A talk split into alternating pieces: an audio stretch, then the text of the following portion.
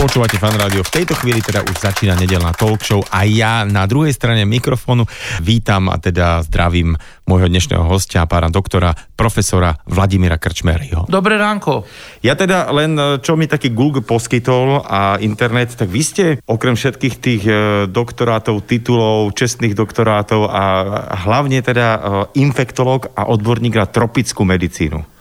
Áno, tie doktoráty a tie čestné tituly, tie ne, nepoužívam už teraz na starobu. Ja ani o mnohých už ich nejako... Pretože podstatné, či niekto E, sa vie postarať o pacienta alebo nevie. To pacienta zaujíma. Pacienta vôbec nezaujíma, či je niekto profesor alebo doktor vied alebo tak.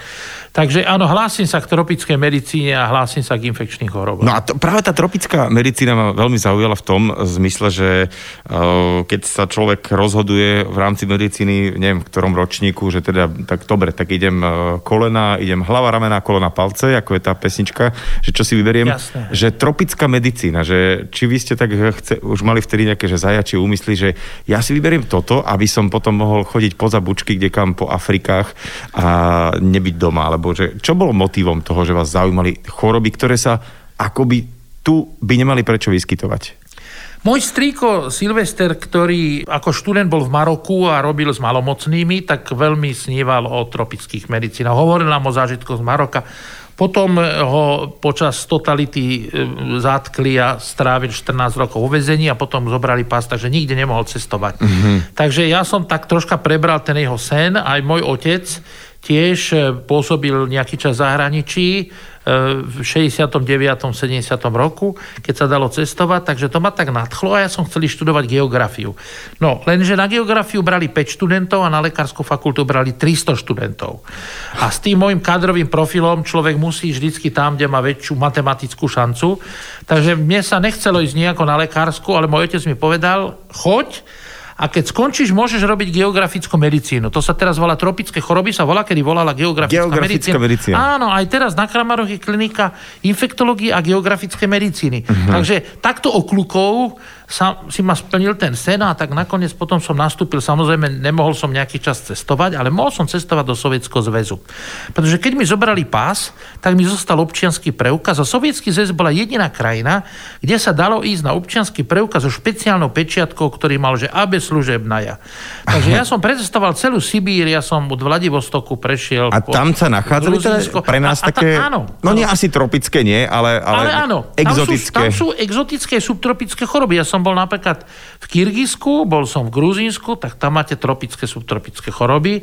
Ako e, príklad také, čo, čo my tu nemáme niečo? Že... Áno, samozrejme, napríklad cucugumuši, hej? Napríklad, Áno, dengy napríklad, hej? No, dengy už som počul, ale cucugumuši je, je, je... To je taká špeciálna, špeciálny škvrnitý tyfus, taký mm-hmm. špeciálny Japonsko, Korejsko, e, m, vietnamský. Hej? Čo, Dengy čo? napríklad, hemoragická horúčka, hanta horúčka, e, v Gruzínska sa v tom čase ešte vyskytovala malária, takže bolo to veľmi zaujímavé. Vy ste teda okrem tej infektológie odborník na tropickú medicínu a to by ma teda zaujímalo, že čo vás nadchýna e, na tom liečiť ľudí s chorobami, ktoré vlastne my to ani doma nemáme? Tá jednoduchosť. Tropická medicína je najjednoduchšia medicína. Vystačíte s desiatimi, možno 15 liekmi. Uh-huh. Tu, na to, aby som liečil pacienta, napríklad v prvej línii potrebujem vedieť aspoň 100 liekov veľmi dobre. A keďže ja som od prírody lenivý človek, tak ja uh-huh. som sa nikdy nevedel toľko tých liekov naučiť, tak naučil som sa v podstate tie najjednoduchšie lieky a to boli antibiotika, antiparazitika.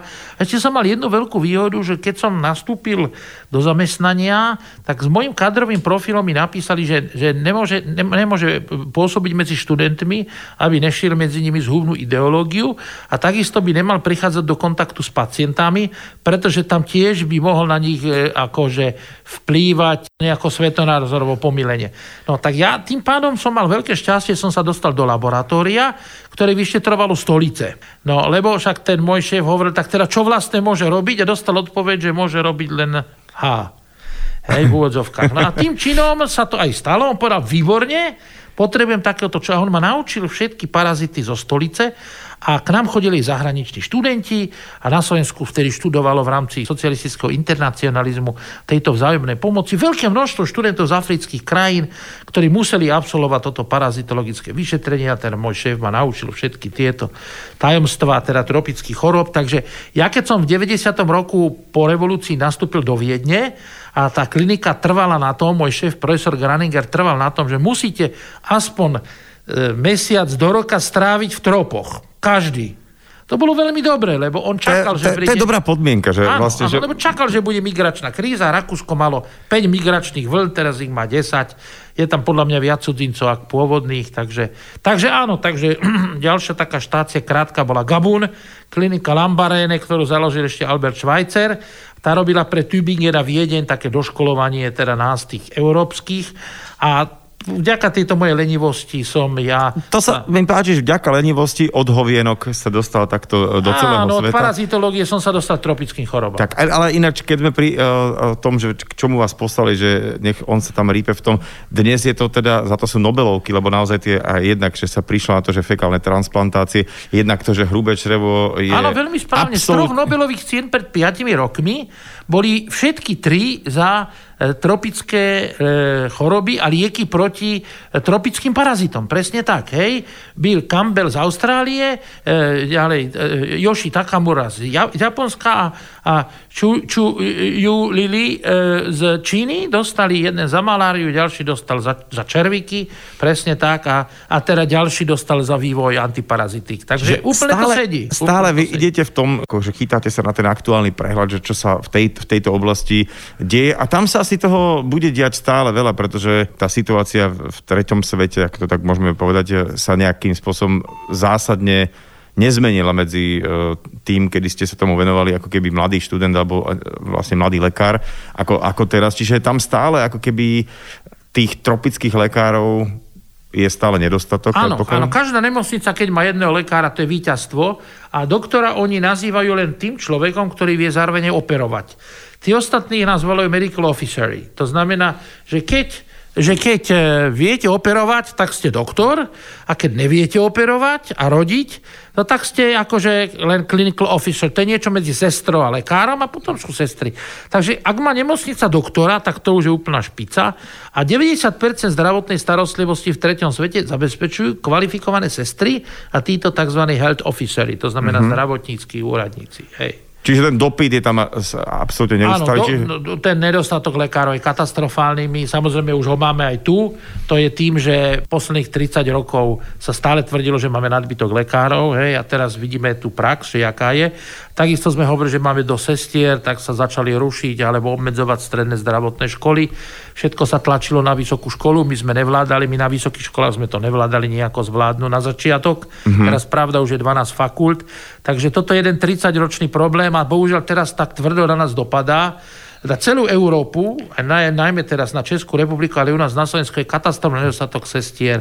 Teda poďme za uh, tú tropickú medicínu. V rámci toho vašeho mena je čiarka a za ním je teda, že odborník aj na infektológiu, vy ste infektológ.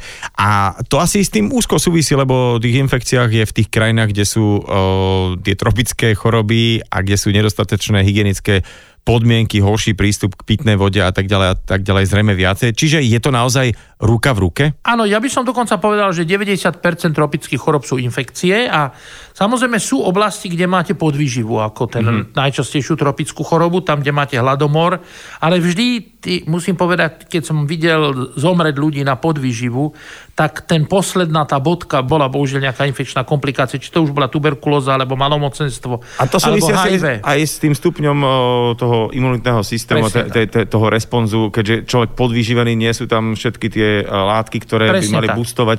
Mhm. Čiže to, to, jedno s druhým, to si ruku podáva. A teda uh, už prichádzame možno aj k téme, alebo však sme stále v téme, uh, lebo koronavírus je opäť teda nejaký zvierací vírus všeobecne a teda uh, asi, ja neviem, v Maďarsku, na Slovensku a tak, že až tak bežne Čechách neprechádza zo zvieraťa na človeka nejaký jeho zvierací vírus, ale stáva sa to väčšinou práve v krajinách buď e, tretieho sveta, alebo e, je to možno v krajinách, kde, kde tá blízkosť takých nejakých veľkých, veľkých zoskupení zvierat a ľudí, napríklad ako teda Áno. miliardové Číne, alebo kdekoľvek inde, e, tam tie prenosy proste jednoducho môžu nastať. A kde problém, teraz nemyslím COVID-19, ale koronavírusu ako takého, že, že kde je ten e, problém pre človeka? Je to, je to kvôli tomu, že ten nový vírus, že sa človek ešte nestíha adaptovať rýchlo, alebo ako to je? Tak toto je veľmi zaujímavá otázka, totiž tie koronavírusy neprichádzajú e, v tej juhovýchodnej Ázii priamo z tropu, ale zo subtropov. Uh-huh. Tie prirodzené rezerváre bola Južná Čína. A na druhej strane ten azijský typ koronavírusov, tzv. MERS, ten prichádza z oblasti, kde je teraz supertropické počasie, to je Saudská Arábia, Jemen, Oman a Emiráty. Hej, tam sú rezervoárom ťavy, teda ťaveta, hej, a e, prenos je na človeka pri, od tých pretekárskych ťav a z veľkochovou ťav, kde chovajú tie ťavy, lebo oni po tých pretekoch, po tom víťaznom preteku sa s nimi tak sa k ním chovajú, ako sa nemá chovať zvieratám. A v tej juhovýchodnej Ázii je ten istý problém. Proste chováme sa k zvieratám tak, ako sa k zvieratám nemáme chovať. Čiže zaradili sme do potravinového reťazca také zvieratá, ktoré sú rezervoárom mnohých problematických vírusov. To sme videli pri SARS, kde to boli cibetky, teraz sme to videli pri MERS, kde to boli jednak netopiere, jednak mhm. hady.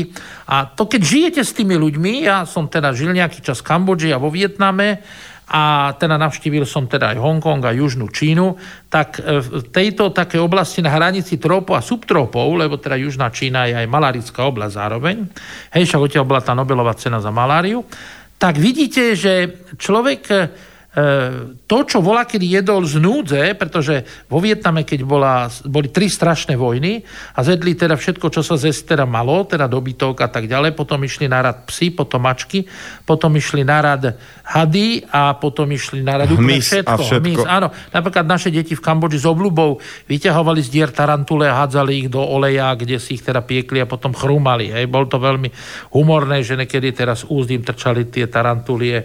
Chropaté nožky. Áno, ponožky a oni to s veľkou radosťou jedli. Čiže tam si ľudia zaradili z počiatku do protravinového reťazca problémové zvieratá z núdze. Uh-huh. A teraz to víťazstvo nad imperializmom americkým a teda u Vietnamcov aj nad Čínou a tak, dospelo do takého štádia a zase Číňanov nad Japoncami, že vždy, keď je nejaké veľké jubileum, tak oni si pripravia obrovské hody. Takže vo Wuhane predchádzala tej epidémii obrovská recepcia, kde bolo 41 tisíc hostí na tej recepcii, uh-huh. kde slávili teda tri sviatky. Víťazstvo, potom čínsky nový rok a potom mali pripravený ešte tzv. Spring Festival.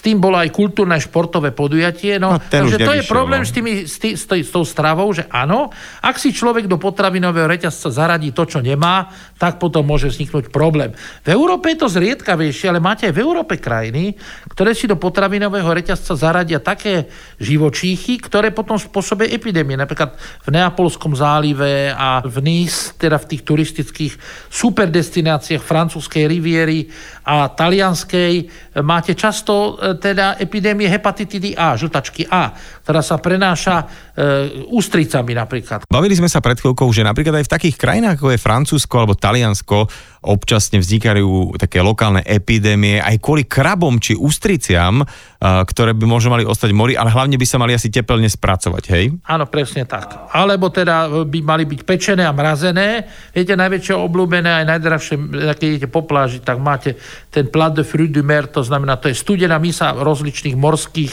tvorov, áno. Napríklad židovské náboženstvo to nepovažuje za koser, to je zakázané. To ešte Mojžiš zakázal pred tisícami rokov, pretože vedel, že to prenáša epidémie. Hej? No, ale, ale v tom NIS je to tá studená misa, viete. Ja tým cestujúcim, čo cestujú do tropu a pýtajú sa nás, vždycky radím tri veci. Hej? Ja im to radím v angličtine a v slovenčine ten preklad to je ako, že cook it, peel it, boil it or forget it. To znamená uvar to, ošúp to, Upeč to, alebo zabudni na to. Hej?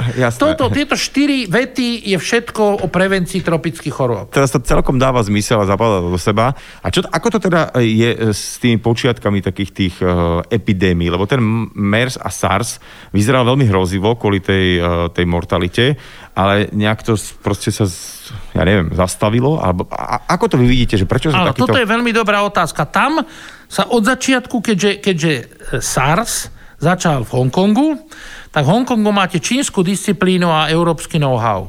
To znamená, že tá čínska disciplína, e, viete, čím tvrdšie opatrenia príjmete, tým trvajú kratšie a tým sú efektívnejšie. Takže oni urobili taký lockdown, že, že tak, o takom sa nám ani nesníva. Ja som bol vtedy v hoteli a v tom hoteli sa len myhol niekto, kto mal nejaký Vy ste tam boli v tom čase? Áno. A náš hotel zavreli na 3 dní tak, že ho obkolesili ostatným drotom a stražili ho policajti. Takže ani myš nemohla ísť ani dnu, ani von. Nám prehadzovali teda jedlo a sa pamätám vtedy a, a nápoja tak ako cez taký plot. Hej, a potom sa zistilo, že ten, čo sa tak len myhol v hoteli, že teda nebol to, ale že to bolo iné, tak vtedy nás akože vypustili. Lietadla, ktoré pristávali, boli odklonené do Maká, bol teda absolútny lockdown. Na ulici sa nemohol pohybovať absolútne nikto, všetci boli proste doma. A toto trvalo dva týždne a po tých dvoch týždňoch sa to postupne uvoľňovalo a predstavte si, že oni celú túto epidémiu SARS zlikvidovali od februára do mája. Máji mali posledný prípad. Úplne mm-hmm. kompletne. Oni už ani nemali druhú vlnu.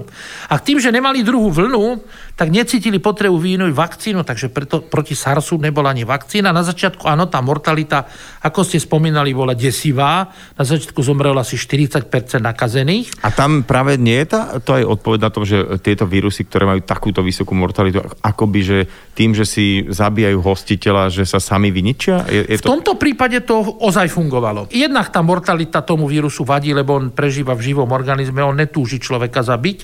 Ale mal, bol tam ešte jedna vec a to bol úžasný tlak na ten vírus. Viete, keď urobíte brutálne karanténne opatrenia, len vtedy nebol žiaden liek proti koronavírusom, ani žiadna vakcína, sa nesnívalo. Uh-huh. A len tvrdými karanténnymi opatreniami, proste tým zastavením toho prenosu, tým, že prestávali sa ľudia stretávať a tá koncentrácia teda tých ľudí teda klesla vlastne na nulu. A ešte chcem povedať, mobilita ľudí klesla úplne na nulu, úplne.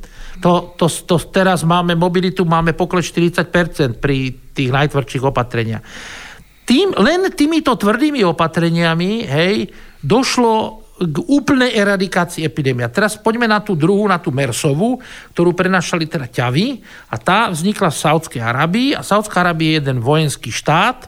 Hej, napriek tomu, že oni každý rok organizujú jednu púť, kde 1 až 1,5 milióna ľudí príde na Hač Umrach do Meky, tak oni len 17 miest dovolili ako point of entry, ako hranice a tie hranice na tých 17 miestach proste každého toho pútnika vyšetrili a stalo sa, že tá choroba sa stala sporadickou. Proste týmito tvrdými opatreniami, plus Saudská Arábia ešte má jednu výhodu, že tá denzita toho obyvateľstva je minimálna.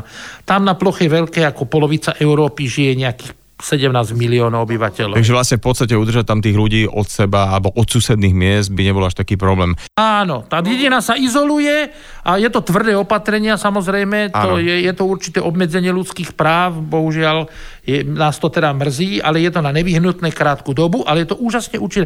Pretože v tej Saudskej Arabii tá choroba sa stala sporadická, tam zase tiež, tam z tých prvej série zomrelo 40 až 50% ľudí. Takže tá choroba, ten MERS je sporadická, vyskytuje sa stále, ale vyskytuje sa sporadicky a už sú v váze 3 aj vakcíny. Jeden prípad sa preniesol lietadlom cez leteckú spoločnosť Emirates z Dubaju do Busanu, a najprv do Soulu a potom do Busanu, kde išiel jeden cestujúci na kongres, kde nakazil asi 200, 300, 400 ľudí, nakoniec bolo tisíc nakazených. A proste tá celá štvrť, bol ten kongres a všetky tie hotely išli do brutálnej karantény mm-hmm. a za mesiac bolo po probléme. Hej, opäť. Čiže tvrdé opatrenia sú účinné, aj preto môžu byť krátke. Uh-huh. Hej, môžu byť krátke a neobmedzia takové.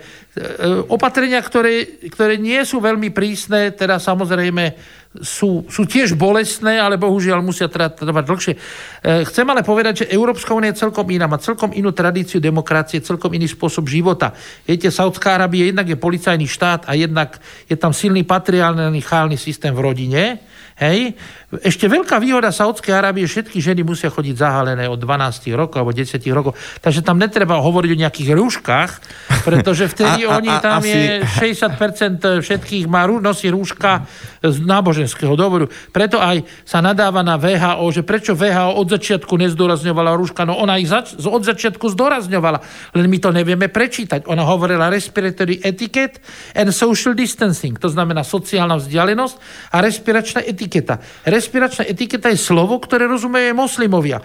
Keď povedali rúška, tak tá miliarda, 1,1 miliardy moslimov, ktorá, o ktorú sa VHO takisto stará, ako sa stará o EU alebo USA, by nerozumela, že o čo ide. To znamená, VHO potrebovala použiť taký výraz, ktorému, ktorému ono... rozumie 7 miliard obyvateľov tejto zeme. No a my sme niektorí to neporozumeli a preto sme na začiatku hovorili, že VHO zaspala. Hej, najmä je taká veľká krajina, kde väčšinou ľudia vedia len jeden, najviac dva jazyky. Hej, tie najčastejšie, cez Atlantický oceán jedna nemenovaná krajina. Tým, že oni vedia ten svetový jazyk, hej, tak oni nepotrebujú e, proste nejakým spôsobom e, rozumieť iné teda jazyky a nejako sa A potom tým pádom aj, aj kultúr, aj, aj áno, aj kultúr, takže, takže áno, oni potom obviňovali VHO, ale vy ste sa ma opýtali v tej predchádzajúcej otázke, že, či sa, že ako sa reagovalo tak.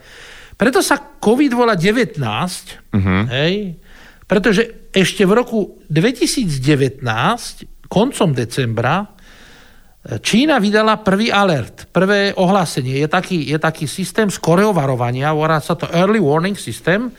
A tento systém skorého varovania, ja ho dostávam z okolností, hej, Čiže ako... ste nejaká komunita, ktorá vždy áno, áno, Ja, ja, som bol, ja som bol v predsedníctve Svetovej spoločnosti infekčných chorób 20 rokov. A nám to dali ako darček, že až do, dokým neumreme, máme zadarmo tento alert systém. Vás budú o všetkom, o každej blbosti Napríklad poviem prípad, keď sa otvára botulizmom na Kamčatke skupina e, polovníkov, tak my, nám sa to objaví. Hej? No a tak sa nám objavilo ešte, a preto je to COVID-19. Preto není pravda, keď niektorí vysokí funkcionári transatlantických štátov obvinujú VHO o nečinnosti. My sme dostali to prvé varovanie ešte v decembri e, 2019 a prvý tým VHO dorazil do Číny 29.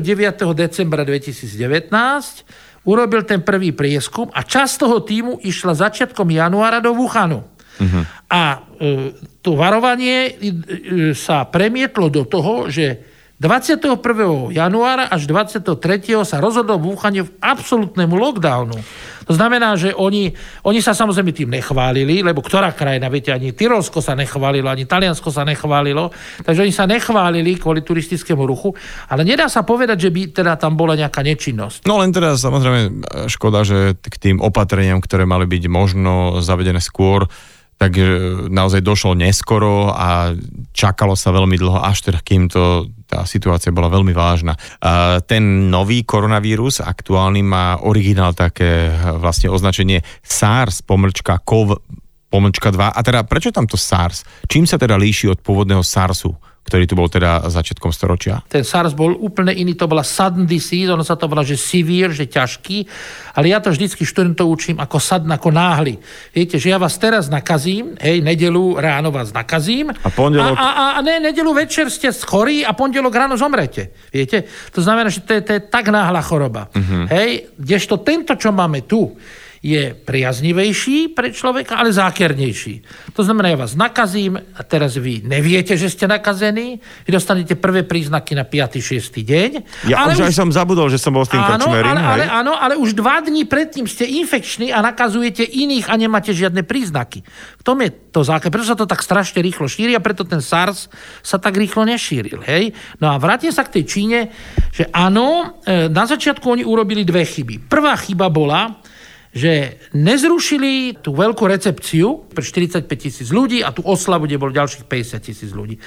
Takú istú chybu ale urobili v Taliansku, kde nechali odohrať napriek zákazu guvernéra Lombardie dva zápasy, kde v jednom bolo nejakých 55 tisíc ľudí a potom ešte celých týždeň bežali ďalej majstrovstva Európy v biatlone, kde bola kivadlová doprava, na ktorej každý deň sa prepravovalo 20 tisíc ľudí z Milana do Bergama na kivadlové autobusy dobre natlačení. To znamená, že, že tieto veľké kultúrne, kulinárske a športové eventy, to boli proste tie chyby, ktoré spôsobili teda tú obrovskú explóziu tej choroby. Čiže to je aj odpoveď na to, že prečo práve tieto o, kúty sveta boli tak najviac nejakým áno, spôsobom... Áno. Wuhan má 10 miliónov, Severné Taliansko má druhú najväčšiu hustotu obyvateľstva na svete, hej, plus e, nikto nevládal odkloniť tie lety, však z Wuhanu sa lietalo ešte aj po lockdowne, odletelo niekoľko strojov do Európy, ktoré nikto nemal odvahu teda odkloniť na nejaké záložné letisko a tam tých ľudí dať do karantény, hej.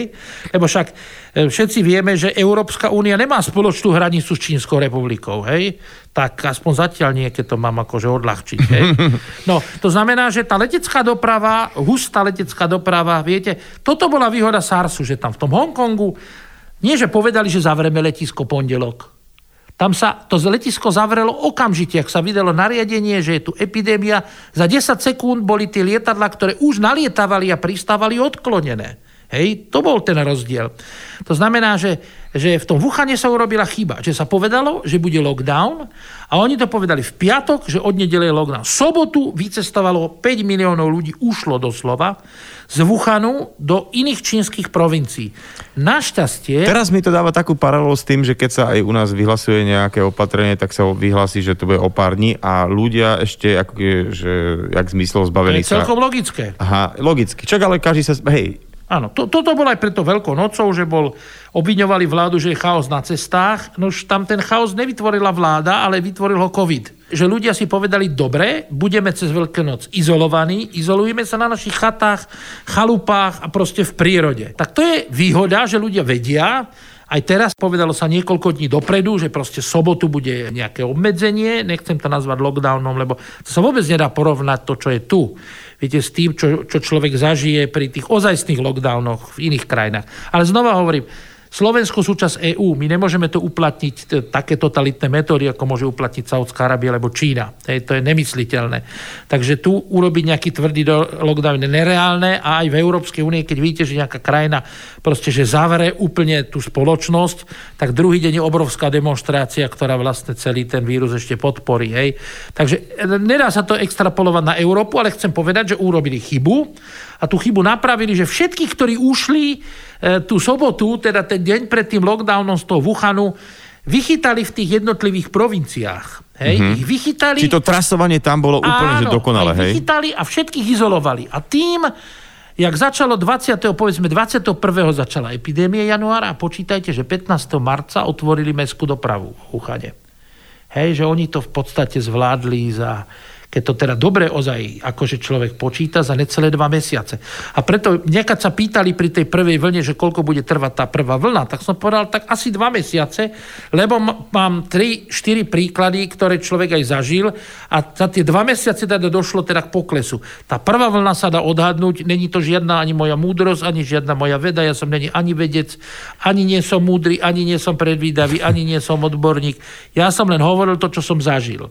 A teraz e, problém je tá druhá vlna, že druhá vlna má tri rozličné typy. Druhá vlna je veľmi ľahko predvídať, lebo z desiatich epidémií, čo som prežil, len jedna nemala druhú vlnu. To znamená, že ak skončila prvá vlna, ja som aj napísal, že to vyšlo v týždni, malo to obrovskú čítanosť, ale možno, že to nečítali, možno, že tí, ktorí sa mohli na to troška pripraviť, ale ja znova nikoho neobvinujem E, ľudia potrebovali dovolenku a ľudia potrebovali voľno, potrebovali si oddychnúť a mali obmedzenia, takže nikoho neviním, nepozeráme sa dozadu, ale ja som, keď som ja v máji a začiatkom júna dvakrát povedal, že príde druhá vlna a že kedy príde, tak dostal som niekoľko nielenže hanlivých, ale takých, že výražných mailov, že som sa normálne ako bál o krk, hej, že straším národ. No. Tak a prišli, všetky tri vlny sme prešli. Tá prvá vlna bola tzv. sea breeze. To je morský vánok, to je, ak vidíte, vlnky na mori, že občas nejaká dss občas nejaká komunita, inak pokoj. Potom prišla druhá, druhý typ tej druhej vlny, to sa volá smoldering disease. To je tlejúca choroba. To keď hasíte požiar v lese, tak e, ho zahasíte a potom sa nesmieme čudovať, že tam idú tí požiarníci aj druhý deň, pretože ten požiar pretrváva v tých koreňoch, čo sú pod zemou, kam voda neprenikne a cez tie korene horiace vyjde von. A to je tá tzv. tlejúca choroba. Češi tomu pekne hovorí doutnající e, nákaze. Hej? No, tak tento smoldering disease, to bola tá druhá, to bolo tak niekedy koncom augusta a vtedy sme povedali, prosím vás, nenareťazme kopu rizikových udalostí, pretože tá tlejúca choroba prejde do tzv. druhého vrcholu. Uh-huh. V druhej vlne existuje tzv. second peak, to je tá najhoršia. To je, keď vidíte na kriváň a máte pocit, že sme králi a teraz pozrete sa doprava a máte dobrý pocit a pozrite sa doľava a máte zlý pocit, lebo vedľa vás je Gerlachovský štít, ktorý je o 200 metrov vyšší. Hej? No, to znamená, tie druhé typy druhých vln sú vyššie z pravidla a môžem povedať niekoľko typov takýchto prípadov aj v Singapúre, ale teraz nechcem ísť tam do tropov. Celá západná Európa teraz, okrem Balkánu, dobre, celá, má túto najhorší typ tejto druhej vlny, tzv. second peak. A tým, že tá druhá vlna má tie tri typy, tak sa prakticky nedá predpovedať to trvanie, E, tak presne, ako sa to dalo v tej prvej vlne. Ako, keď ste hovorili, že to bude asi dva mesiace. A teraz e, ešte si povedzme, že čo boli, jak ste hovorili, že to, to tak tlelo, tomu som tak, e, to krásny príklad toho celého, a že e, prišli nejaké niekoľko takých tých udalostí, e, a, ktoré súvisia, nasledujú, ktoré to zhoršujú. Takže, Áno, lebo... bolo ich šesť. Šesť dokonca. Šesť. Uh-huh. Prvá udalosť bola, že v polovici augusta začala futbalová liga, Hej, druhá, to je sam, samozrejme, tam máte zvýšenú koncentráciu, však to aj ukazoval premiér Slovan Dunajská streda, prišlo niekoľko tisíc ľudí. Dokonca v Budapešti sa hral futbal, kde bolo 25 tisíc ľudí, no tak potom samozrejme. No, takže prišla, začala, začala liga, potom sa začali ľudia vrácať z dovoleniek. Samozrejme, oni dostali echo, také odporúčanie, že nepríďte na poslednú chvíľu, aby ste nevhúpli hneď do školy alebo do práce. No len to není tak jednoduché zorganizovať, to sme mohli možno že povedať niekedy pred dovolenkami. Čiže keby, keby sa každý vrátil, dajme tomu do 15. 23. augusta... 4. keby sa bol vrátil 23. 24. ochorie, čo si doniesol z dovolenky COVID, ale ochorie doma. A ešte môže aj zastaviť deti, aby nešli do školy. A nepo, a nepo, presne tak, ochorie doma ten prvý týždeň. Druhá možnosť bola posunúť ten školský rok o jeden týždeň, Hej? Ale to sa už nestihlo, hej? pretože tie počty ešte stále boli dobré hej? na prelome. No teraz ďalej v tom, medzi tou futbalovou ligou a medzi tým skončením dovolenia sme mali asi 2-3 týždne, kde sa nahromadili všetky svadby a jubileá, ktoré sme mali odložené z prvej vlny. Hej. S tým sme museli počítať, že keď sa raz 4 mesiace nesobášia, nerobia veľké udalosti, že teda niekedy sa musia udiať. Hej. Že nemôžeme oslávať niekoho, niekoho 70 keď má 80. Dobre? Takže samozrejme medzi tým 15. augustom a medzi tým návratom z dovoleniek sa nahromadilo veľké množstvo spoločenských udalostí. No a ktoré sú tie tri ďalšie? Štvrtá vec bola nástupa študentov do internátov, piatá vec bola začiatok semestra na vysokých školách a šiesta vec bolo začiatok hokejovej ligy. Tak týchto 6 vecí, keď nareťazíte a neurobíte medzi nimi 14 dní, mm-hmm. no tak nemôžeme nič iné vyrobiť, len ten second peak, akože to vieme, ale ja chcem, zase hovorím, nikoho neobvinujem a nikomu nevyčítam, že sa na to nepripravil, pretože v atmosfére, v ktorej sme v lete boli, nemôžete vyžiadať od nikoho, aby vás pochopil.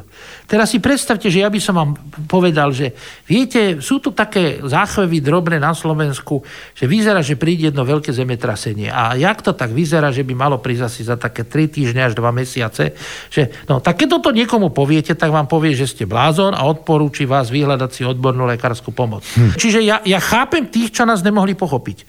Na nikoho sa nehnevám, pretože toto pochopiť môže len ten, čo to niekoľkokrát prežil. Na chvála Bohu, my sme tu 100 rokov takúto veľkú pandémiu teda nemali, hej, tak nemôžeme žiadať ani od ľudí, ani od politikov, ani od vedúcich, aby pochopili toto reťazenie. Hej. Teraz ste povedali takú vec, že 100 rokov sme nič takéto nezažili a naozaj vlastne pandémie ako také boli v podstate takou ako keby nechcem povedať, že prirodzenou súčasťou, ale naozaj, že uh, všetky civilizácie postupne a teda aj v tom staršom veku, aj v stredoveku, aj v tom fakt, že minus dve storočia naspäť, tak stále Európou alebo týmito krajinami, kde žijeme, kde je veľká koncentrácia ľudí a aj už takej, nazvime to demokracie, tak uh, prebiehali rôzne typy pandémie a v podstate ako keby tí ľudia boli také vycvičení. V, v každej generácii sa zažila, že môj otec, takže aj ja, aj, aj naši vnúci asi zažijú nejakú pandémiu. Teraz práve týchto 100 rokov posledných je možno aj e, o tom, že ľudia ako keby nechápu rozsah, ktorý... Presne tak. 100 e, rokov už všetci zomreli, čo zažili španielskú chrípku. V Európe nebola žiadna iná veľká epidémia, okrem španielskej chrípky. Boli také drobné epidémie po druhej svetovej vojne, hej, ale to boli také drobné. No a teraz Teraz si teraz predstavte, že tak ako ste mi naznačili, áno, sú krajiny, kde majú epidémie každý rok, 2, 3, 5. A to je juhovýchodná Ázia. Pretože tam žije 3,5 miliardy obyvateľov na takého území ako je Európa, čiže tá denzita obyvateľov tej východnej Číne, vo Vietname, na Filipínach, v Malajzii, v Bangladeši, v Thajsku, toto keď napočítate dokopy k tomu ešte Japonsko a Koreu, vidím vám 3,5 miliardy obyvateľov. Hej? Na malej ploche, čiže tá denzita, a oni sú preto vycvičení, zvyknutí, sú samozrejme disciplinovanejší, čakajú, že príde, však ja len chcem povedať niekoľko príkladov, však bola tam teda vtáčia chrípka, bola tam proste dengy, bola tam, e, bola tam e, chikungunia, e, dovezená teraz z Afriky, ďalšia veľká epidémia, tam proste tie pandemické chrípky sú tam prakticky stále. Takže oni sú vycvičení. A ešte chcem povedať, že vycvičené... Nie je to len, že obyvateľstvo je vycvičené, ale že teda aj... E, zdravotný systém je vycvičený. Hygienici, áno. Ten počet asi... verejných zdravotníkov je násobne väčší. Aj ty, aj ty samotné nejaké to vedenie asi má áno, väčšiu samozrejme. váhu, aj že tí ľudia... A berú to ako normálnu udalosť, ako že tam, keď nepríde epidémia 5 rokov, tak majú pocit, že niečo sa deje, že niečo, niečo to není v poriadku. To je zvláštne. Hej. A teraz ďalšie skupinu, ďalšie krajiny, ktoré sú relatívne vycvičené alebo skúsené, sú subsaharská Afrika. Hej, ja, nie len ebola, ale napríklad pred dvoma rokmi oni mali žltú zimnicu, kde hrozilo teda prenos aj do Európy a bolo v riziku 70 miliónov a mali vakcín na 25 miliónov. No ale chcem to skrátiť, že tým, že Afrika je ďaleko a juhovýchodná Ázia je ďaleko, tak my, my to nevnímame. My proste ne, my vôbec, ja som sa pýtal študentov, či niekedy počuli Ziku.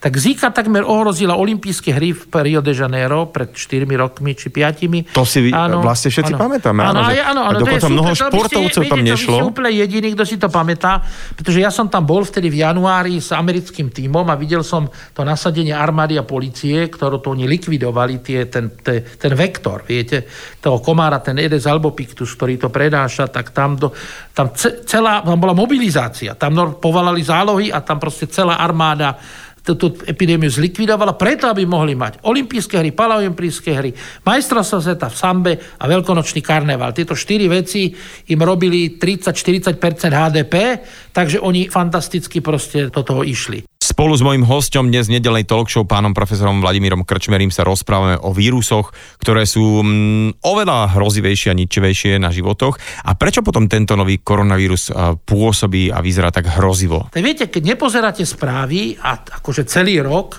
tak nemáte vy vôbec predstavu o tom, čo sa deje v Afrike, v Latinskej Amerike, v juhovýchodnej Ázii. To znamená, tým, že tieto krajiny sú od nás ďaleko a vôbec sa o to nezaujímame, absolútne sa o to nestaráme, na najvyš, keď niekto cestuje, hej, tak celkom logicky, celkom logicky my e, ne, vnímame túto epidémiu teda hrozostrašne, hej, ale keď napočítate mŕtvych a nakazených, a máme momentálne 40 miliónov nakazených a máme asi 1 eh, až 1,5 milióna mŕtvych, tak tej hierarchii tých epidémií tež na 7. mieste, ktoré momentálne sú, ako nikoho vôbec netrápi, že, že máme momentálne už 3, 40 rokov epidémiu HIV, ktorú kon, len posledných 5 rokov dostáva ju pod nejakú kontrolu a že zomre každý rok 5 miliónov ľudí na AIDS a že je momentálne nakazených 50 miliónov. Hej?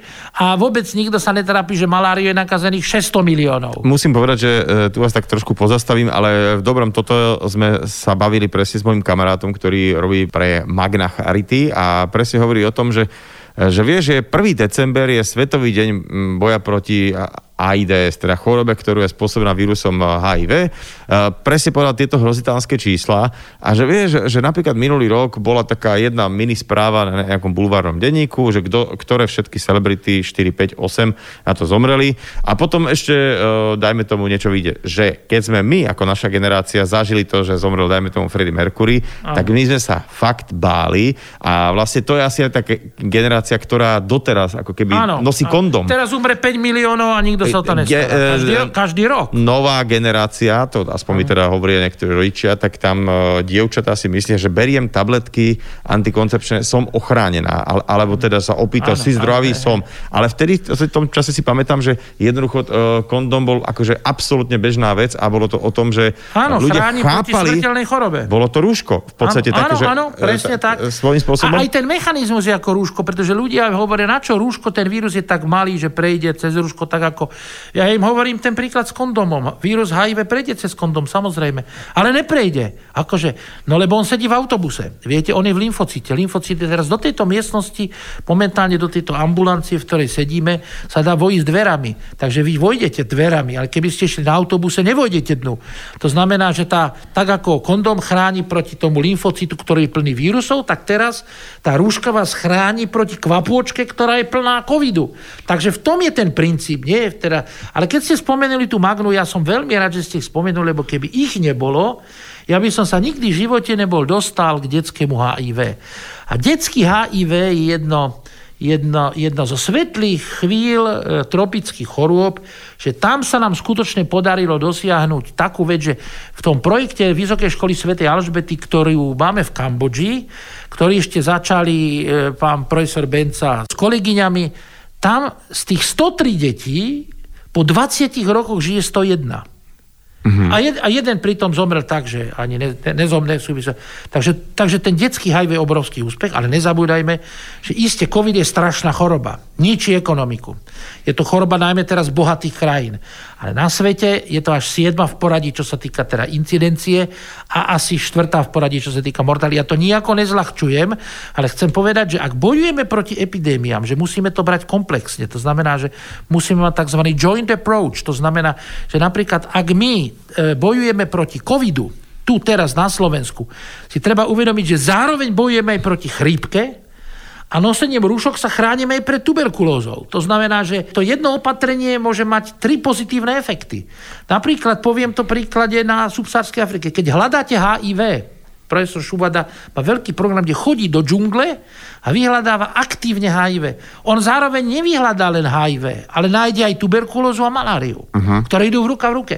To znamená, že to nosenie rúšok a ten aktívny screening, čo ktorý teraz je, to, to není akože len proti covidu, ale ak si pozrite čísla z chrípky z marca a apríla, tak sme mali asi najnižšie za posledné roky práve kvôli tomu. A teda tiež, že sa znížila mobilita a jasné ľudia sedeli doma, neroznášali to medzi sebou a tým pádom ani nejaké veľké chrípkové mm, obdobie nemohlo prepuknúť, ako ho poznáme. A takže to je taký ten site dobrý efekt. Poďme sa rozprávať na takú aktuálnejšiu tému a tou uh, je celoplošné testovanie. Mm, už to môžeme tak povedať, a to veľmi, veľmi, veľmi jemnučko, že bolo toto celé a vykonané, alebo koná s to takou horúcou ihlou a aj tá komunikácia nebola veľmi šťastná uh, zo strany vlády k nám. No a teda aj vďaka tomuto sa asi také urobili také dva veľké tábory ľudí, ktorí sú za a proti.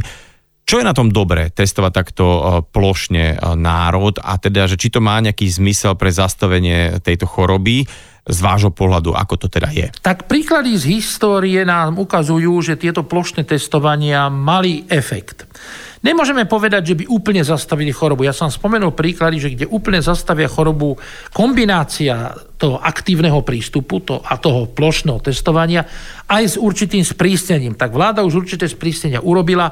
Samozrejme diskutuje sa, že či ešte niektoré ďalšie sprísnenie, ktoré by nemali ekonomický dopad, ako napríklad možno home office, hej, by sa teda nedali pridať. Ale e, nemôžeme čakať, aby žiadna vláda sa len pasívne pozerala, o 10. hodine si otvorí každý intern a pozrie sa, koľko bolo prípadov, jak to rastie. Takže to je, to je aj taký ten moment, že e, nemôžeme byť pasívni, musíme ísť do toho aktívne. Samozrejme, súhlasím s odborníkmi, e, včera som teraz s mnohými diskutoval, ktorí upozorňujú na limitácie. Žiadna proste screeningová, lebo toto je screeningové testovanie. Paralelne okrem toho je tzv. cielené testovanie. To je, sú kontakty a chorí. Tí sa testujú cieľene. Ale toto je screeningové, kde testujeme v úvodzovkách zdravú populáciu, kde očakávame, v tom Bardiove mohli byť nejaké 3 až 4 aj na tej Orave. Inde na Slovensku očakávame nejaké 2-3 Viete, pri akýchkoľvek počtoch to má v tom zmysel, že vyhľadáte tých najinfekčnejších. Tých vyhľadáte, pošlete ich do karantény a tým spomalíte prenos. Proste e, to plošné testovanie samo o sebe tú chorobu nezastaví. To je len súčasť jednej stratégie. Ale je to aktívna stratégia.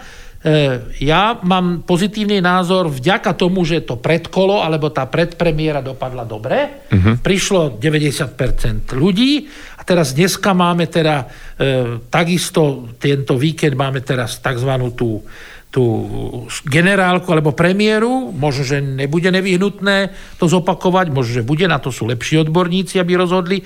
A súhlasím s vami, že ten test má svoje limitácie. E, screeningové testy sú problém medicíny posledných 100 rokov. Myslím, Hej. že pán Matovič povedal takú vetu, že to, že váš výsledok je negatívny, neznamená, že teoreticky nie ste pozitívni, ale minimálne nie ste infekční. Áno, nie ste presne tak. E, vychytá nám tých naj rizikovejších, najinfekčnejších, nemôže nás celkom uspokojiť. To znamená, není to koniec tej stratégie ministra Krajčího ROR a VHO, ale e, dá nám, dá nám e, takú zelenú, že sa môžeme viac pohybovať, že nemusíme prikročiť takému tvrdému lockdownu.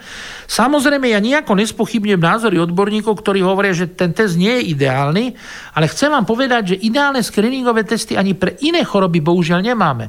Preto sa screening mnohých ochorení nedá robiť, lebo nemáme ideálne testy. Máme na HIV, máme celkom dobré testy rýchle, máme na maláriu rýchlo test, však máme s tým skúsenosti, my testujeme každý rok niekoľko tisíc, ale nemáme napríklad screeningový test na tuberkulózu. Hej? Mm-hmm. Čiže tá mm, senzitivita, špecificita je jedna vec, ale tá pozitívna prediktívna hodnota a negatívna je druhá vec a v tomto samozrejme ten test je nedokonalý a diskutuje sa, či by sa nemalo v tom ďalšom kole prejsť na nejaký iný test alebo že či je potrebné potom to zopakovať, to ešte samozrejme nevieme, hej, a takisto, či není potrebné zase niektorú skupinu cieľene precestovať tými PCR testami, tzv. rizikové skupiny, ako sú možno, že dss alebo možno, že zdravotníci. Takže tejto diskusii by sme sa nemali brániť. To je úplne normálne. Hovorím, 100 rokov sme nemali epidémiu, nemôžeme žiadať, aby vláda hneď mala na všetko teda nejaké lineárne riešenie a tak, aby všetci odborníci sme sa zjednotili. To proste neexistuje. Žijeme jeden reálny život a v tomto reálnom živote by som to nazval krokom správnym smerom. Teraz dám takú asi, uh, nie že ťažkú, ale takú veľmi záľudnú otázku, uh, asi aj najzáľudnejšiu z tohto celého rozhovoru. Po všetkých tých píkoch, lomničakoch, gerlachoch, môže ešte teda niečo prísť väčší nejaký Everest, alebo že uh, na čo sa máme nejak pripraviť? Alebo sa zrušia tie najinfekčnejšie formy tohto vírusu práve týmito všetkými opatreniami a potom ostanú už len tie slabšie, ktoré sa nejak pretavia do takej nejakej bežnej choroby, alebo ako to bude? Alebo sporadické. Jasné, ako v Saudskej Arábii majú sporadickú chorobu. Ten, ten SARS, ten sa úplne vyhľadil, čo bol v Hongkongu a v tej Saudskej Arábii ten MERS, ten je sporadický. Takže náš cieľ je sporadická choroba, alebo pri najmenej teda remíza. To znamená pokles na určité plato, kde sa budeme snažiť s touto chorobou žiť do času, kedy príde vakcína a vtedy teda príde k tomu zostupu z toho plato, k tomu dramatickému poklesu. My sa snažíme momentálne preklenúť tieto tri mesiace proaktívnym opatrením. Jedným z toho je plošné testovanie, ďalšie z toho sú určité karanténne opatrenia, ďalšie z toho je ROR. A jeden z cieľov tohoto plošného testovania je upúšťať od takých karanténnych opatrení, ktoré majú e, negatívny ekonomický dopad. To je jeden z tých dôvodov. A samozrejme, e, vakcína už dve krajiny vakcinujú, Čína a Rusi už vakcinujú, Američania začnú vakcinovať e, v súvislosti s voľbami veľmi pravdepodobne. Ja očakávam, že dostaneme buď podvianočný alebo novoročný darček, že dostaneme teda niektorú z tých dvoch vakcín, ktoré sú vo fáze 3 a Proste potrebujeme do tých Vianoc, nemôžeme len pasívne sa pozrieť, ak nám kolabuje zdravotnícky systém. Takže áno, sme proaktívni a jeden z cieľom tejto proaktívnej, hoci možno, že nie celkom dokonalej metódy, je e, postupne uvoľňovať tie opatrenia, ktoré majú negatívny ekonomický dopad. Previažem tú otázku na to, keď ste hovorili, že máme tu sedem aktívnych, oveľa horších ako keby epidémií na svete, že toto je až 7 v poradí, ale ekonomicky má veľký, veľký akože dosah a dopad práve pretože sa týka tých západných Presne krajín. Tak. tak s tým ale súvisí aj taká pandémia ďalšia, ktorá tak potichučky ide po zabučky a to je taká pandémia toho duševného nezdravia.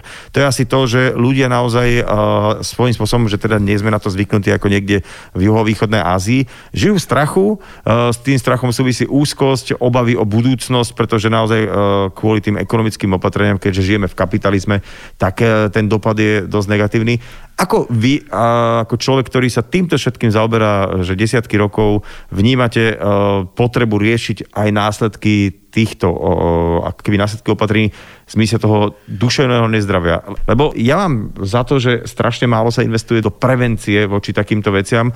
To znamená, že vôbec prevencia v rámci duševného zdravia je len tiež treťosektorová linka, ktorá funguje ako keby linka nezabudka kolabuje.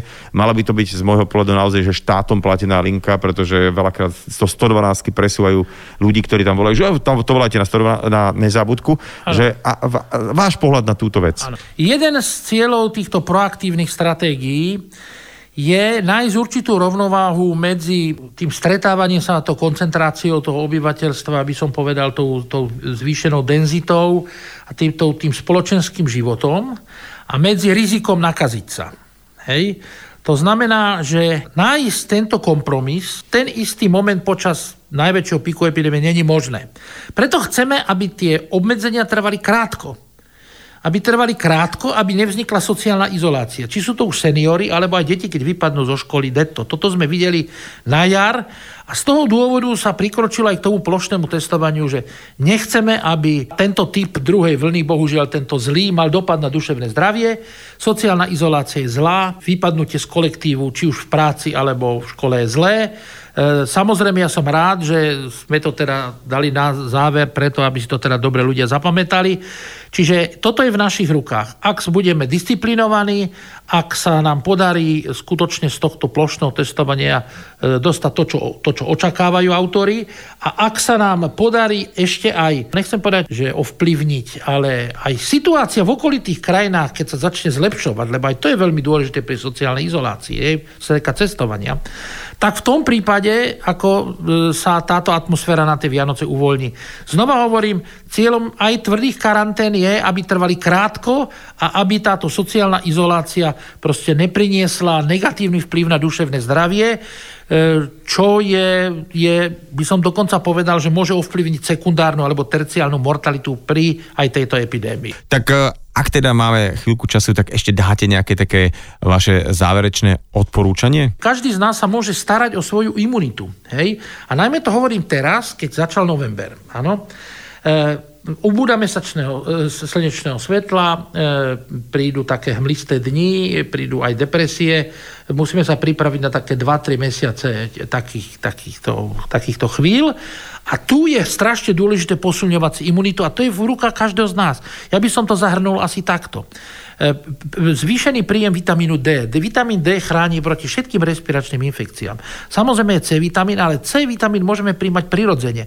To znamená pol kila čerstvej zeleniny, pol kila čerstvého ovocia, e, olivový olej ako zdroj D vitamínu, alebo si aj dokúpime D vitamín, pohyb 20 minút minimálne denne v, v, v prírode, e, potom musíme počítať s tým, že mali by sme vyhľadávať slnko, to znamená 15 až 20 minút slnečných lúčov, a toto samozrejme ide k tomu ROR, nosenie rušok, ten social distance, ten odstup a umývanie si rúk.